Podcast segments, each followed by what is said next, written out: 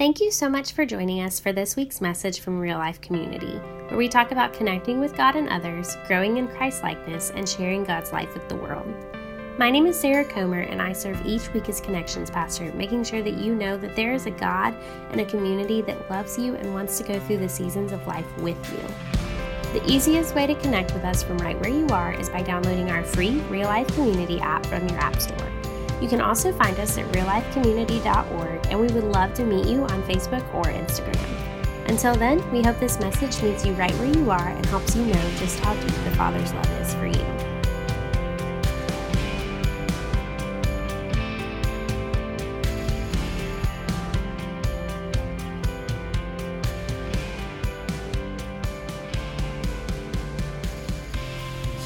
Series on James. If you would like to open up your Bibles, we're going to be in James chapter 1, verses 22 through 25, and James chapter 3. Because James, every once in a while, he'll, he'll have what seems to be like little nuggets of teaching, and then he'll revisit it later on. And so he talks about this, this concept we're going to be talking about this morning in a couple different places. James chapter 1 towards the end, and James chapter 3. Maybe in your Bible, like it is in mine, that's on the same, like you could open it up and just kind of have it all in front of you.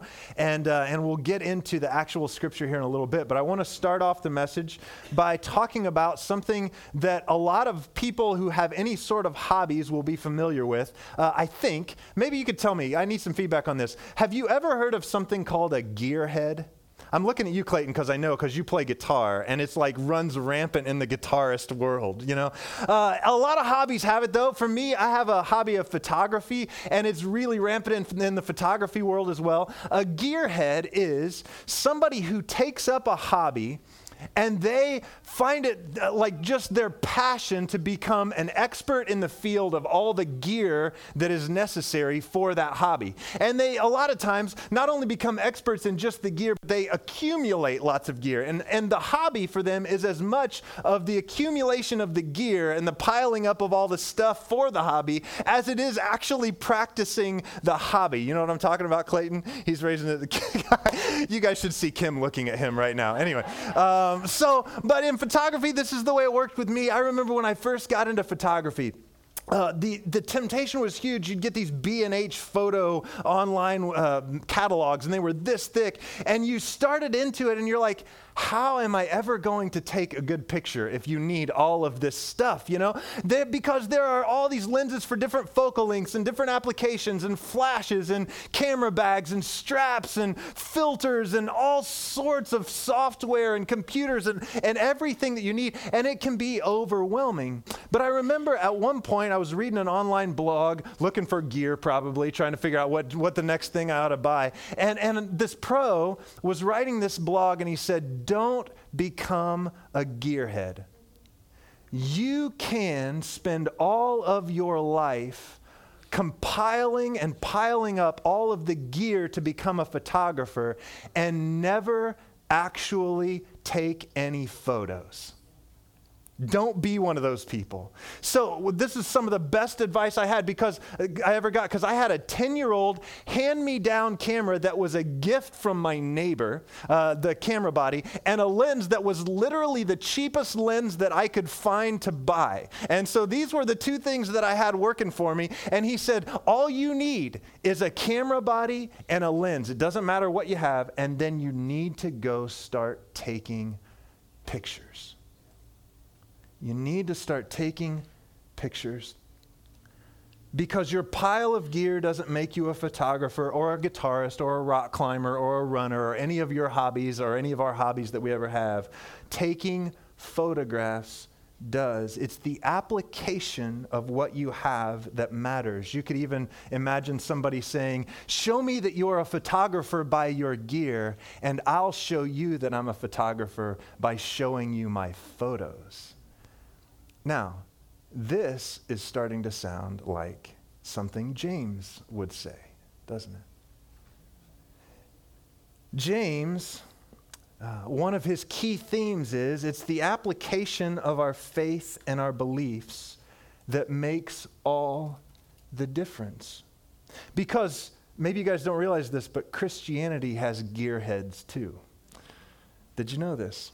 Those of us who love to pile up all the right beliefs and parse out all the doctrines and win all the classroom or online theological debates, but who rarely allow all that piled up knowledge to make its way into the transformation of our daily lives. James says it like this Do not merely listen to the word and so deceive yourselves, do what it says. You could pile up all the right doctrines. You could memorize the articles of faith and the whole rest of the manual in the Church of the Nazarene for that matter if you want to. But if you never learn to actually do what it says, James says you're deceiving yourselves. He goes on and he says, Anyone who listens, and he uses this metaphor of a, a, person looking in the mirror. He says, Anyone who listens to the word but doesn't do what it says is like someone who looks at his face in a mirror but then goes away and immediately forgets what he looks like. You know, imagine that. Now, for us, I know uh, that's like a a normal part of our day to get up and look in the mirror for a few seconds or hours in the morning before we leave and then glance at every reflective surface that we find uh, throughout the day just to make sure that it all looks right and normal or whatever. Uh, but in James's day, it was real rare to see your reflection. Maybe when you got to the bucket in the morning, you'd look down in, a, in, in the, the water surface there and kind of see a vague reflection of yourself, or you'd get a piece of shined up bronze in the temple or something and you'd walk past it and say, Oh, yeah, that's me. And then you'd walk away and it was easy to forget what you look like. But this is his, his metaphor. I love, I was reading a guy uh, named Andy Stanley, who's a pastor down in Atlanta, uh, and he's talking about this passage, and I love something that he says about it. He talks about that moment in the morning when we see ourselves in the mirror, and he says there's this, oh wow moment.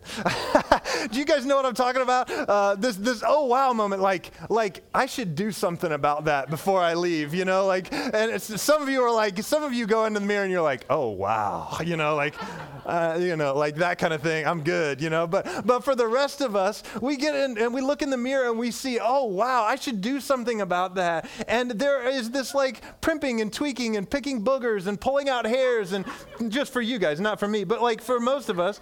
Um, but imagine if we went and we looked at ourselves in the mirror and we saw something that we didn't like, and then we were like, I know I should do something about that, but I'm not going to.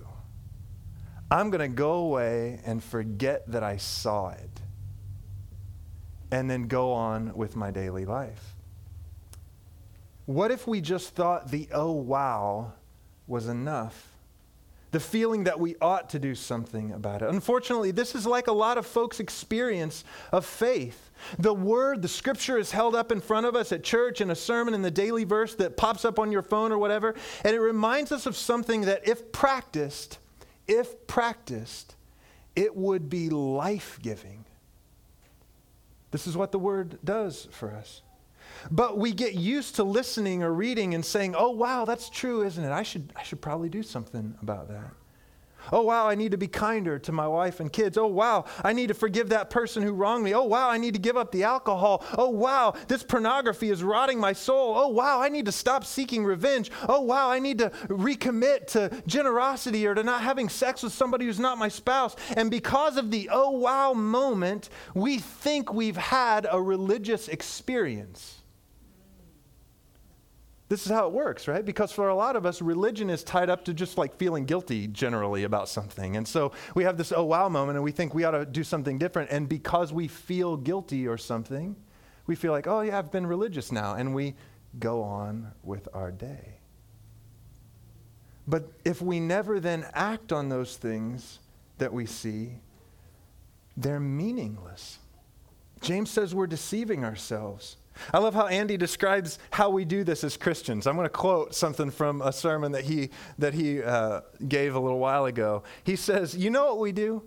If you're a religious person, come on. And if you're not, go ahead and just point your finger at us. We deserve it. This is for Christians, right? This is uh, some of our own confessional stuff right here.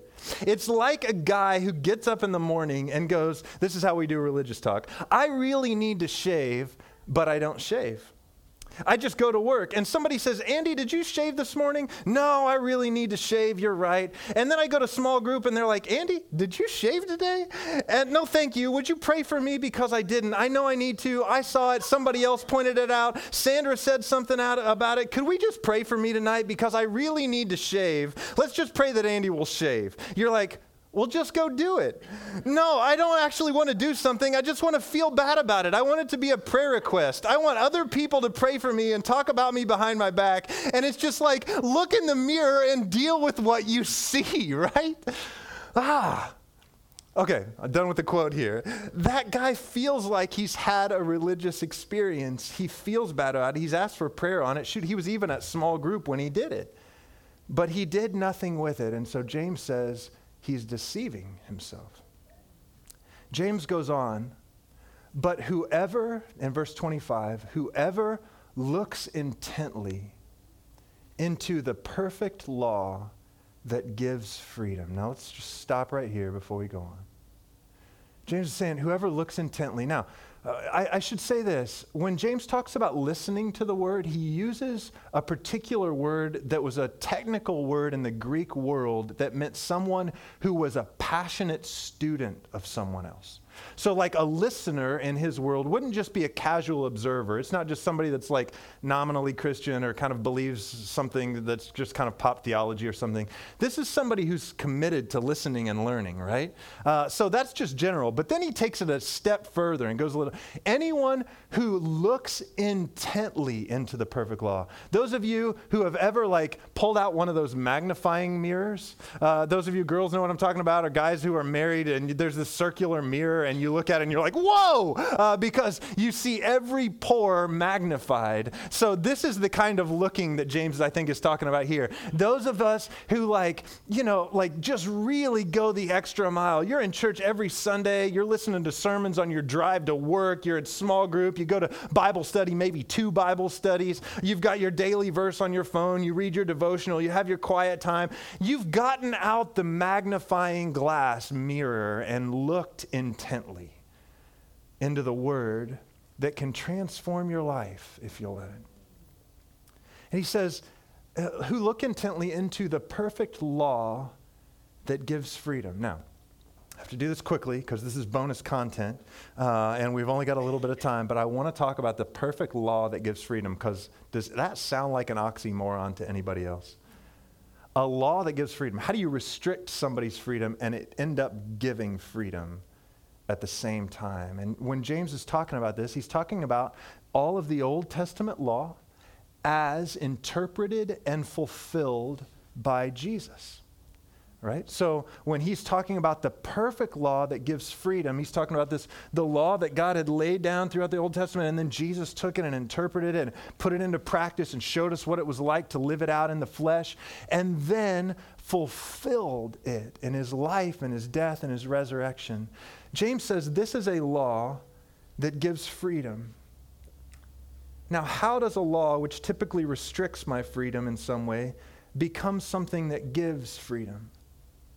Think about this in everyday terms. Sometimes we need laws to help keep us safe and make sure we all understand how to get the most out of how we're living. Uh, or, or, where we're living. So, for example, we have laws that tell us which side of the road to drive on.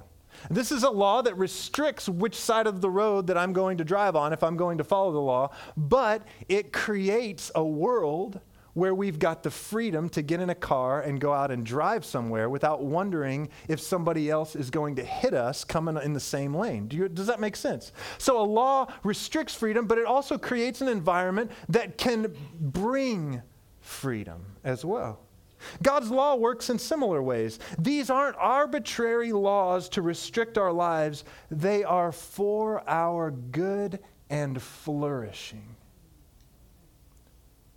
Life is better when we don't covet and cheat on our spouses and nurse grudges and seek revenge. These are the kinds of laws that God wants to address so that we can take things that ultimately will rob our freedom and put some restrictions on those so that we can live a more full and whole and free and peaceful life.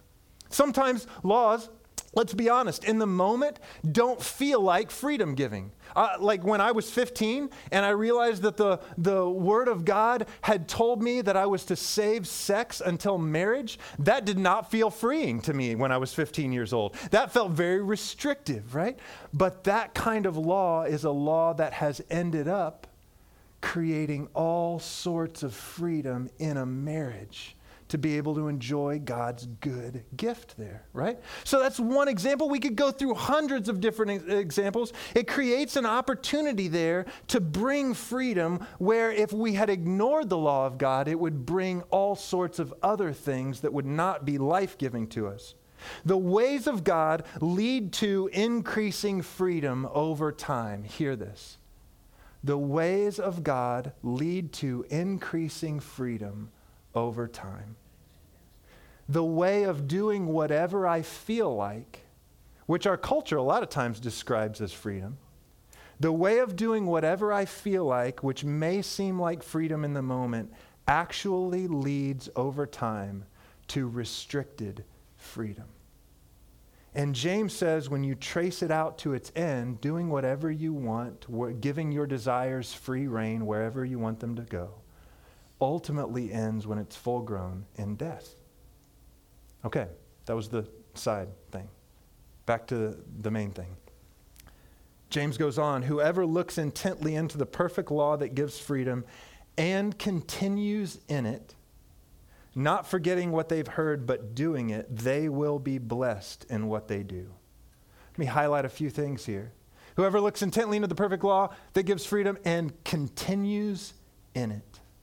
This is not a once off kind of obedience that will bring freedom. This isn't something where you see it in the mirror and you're like, I should do something. I should shave one time and then never again for the rest of my life, unless you're growing a super cool beard and then go for it. Uh, but like, this is not a one thing. This is a whoever continues in it, makes it a way of life. Not forgetting what they've heard, so you're committing this to memory, making it a regular part of the practice, and but doing it. And there's that action language again. Because again we serve a god of action as well. This is not a, a, a, world that we just exists in some theoretical spiritual world of our mind and our heart and our soul. This is a, a world of action. James is echoing his bro- other older brother jesus here reminding those early christians of jesus word. In john uh, 14 verse 23 jesus replied anyone who loves me will obey my teaching my Father will love them, and we will come to them and make our home with them. And then in Matthew 7, at the end of the Sermon on the Mount, a collection of Jesus' most regular teachings and his take on the law, when Jesus says, Therefore, everyone who hears these words of mine and puts them into practice is like a wise man who builds his house on the rock. Now, I'd never thought about this before this week, but think about this. Apparently, it's easier to build on sand. It's easier to build on sand because you just plop down whatever structure you want onto the sand, and the sand has to give around the structure that you're building. Anybody can build on sand anything you want of any kind of structure. It doesn't even have to be a sound structure on the sand. But if you build on the rock, the thing that you build has to adjust to the rock because the rock doesn't change.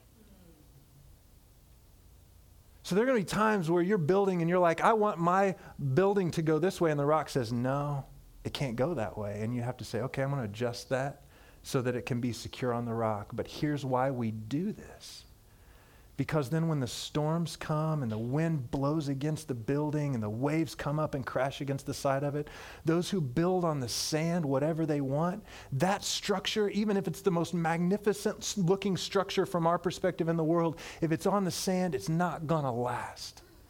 It'll get washed away. But you can build the most humble structure on a rock, and it will stand the test of all of the things that come against it. So do what it says and be blessed. At this point, we might become overwhelmed. I mean, have you seen the word, Eric? You're saying there's a couple thousand pages in here, and 75% of it I don't understand. Okay, maybe 90% of it. I'll open it up and I'm like, what language was this written in? And, and what am I supposed to do with all these chronological lists and genealogies and all of this kind of stuff? How do I do what it says? Where do I start? And James says, you know what? You don't have to have all the gear to have a life transforming, God honoring faith. You can do wonders by practicing just a few things. And so he says, those who consider themselves religious and yet do not keep a tight rein on their tongues deceive themselves, and their religion is worthless.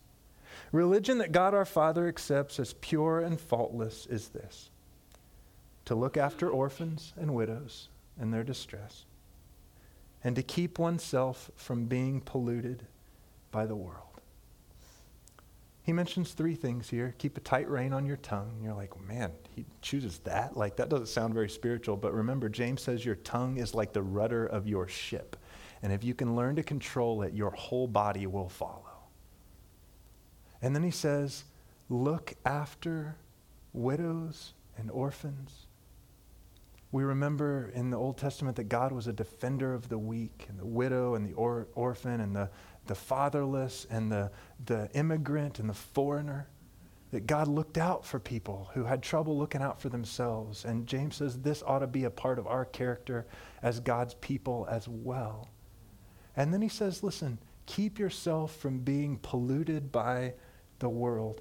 Which in chapter four, he's going to come back and kind of describe specifically, he's talking about motives of competition, like feeling like you're competing against everybody else, personal ambition, trying to get ahead of everybody else, and accumulation, piling up all sorts of stuff in this world. All of these things are the roots, he says later on, of community conflict. When James says these three simple things, it reminds me of that pro photographer that gave me that advice all those uh, years ago. Just go out and get yourself some basic equipment and put it into practice, and you'll be miles ahead of all the people who have all the learning in the world, all the gear in the world. You know what I did after I read that photographer's blog? I went out and started taking pictures with that super ancient artifact of a camera body and the cheapest lens that I could find. And I took this picture um, after I started shooting. This is when I first started. And it's still one of my favorite photos.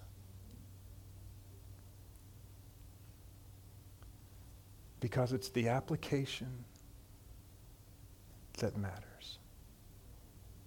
Would you pray with me?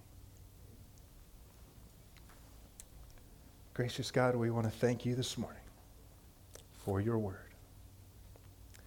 And now we pray that the word that has been planted in us, that we would humbly receive it and that would grow up in us to create all sorts of real, practical, Monday through Saturday kinds of application. May we not be hearers of the word even listeners of the word, even intent listeners of the word only, but may we do what it says. We love you, Jesus. We pray that you would find that in the way that we obey your teaching today and this week. In Jesus' name, amen.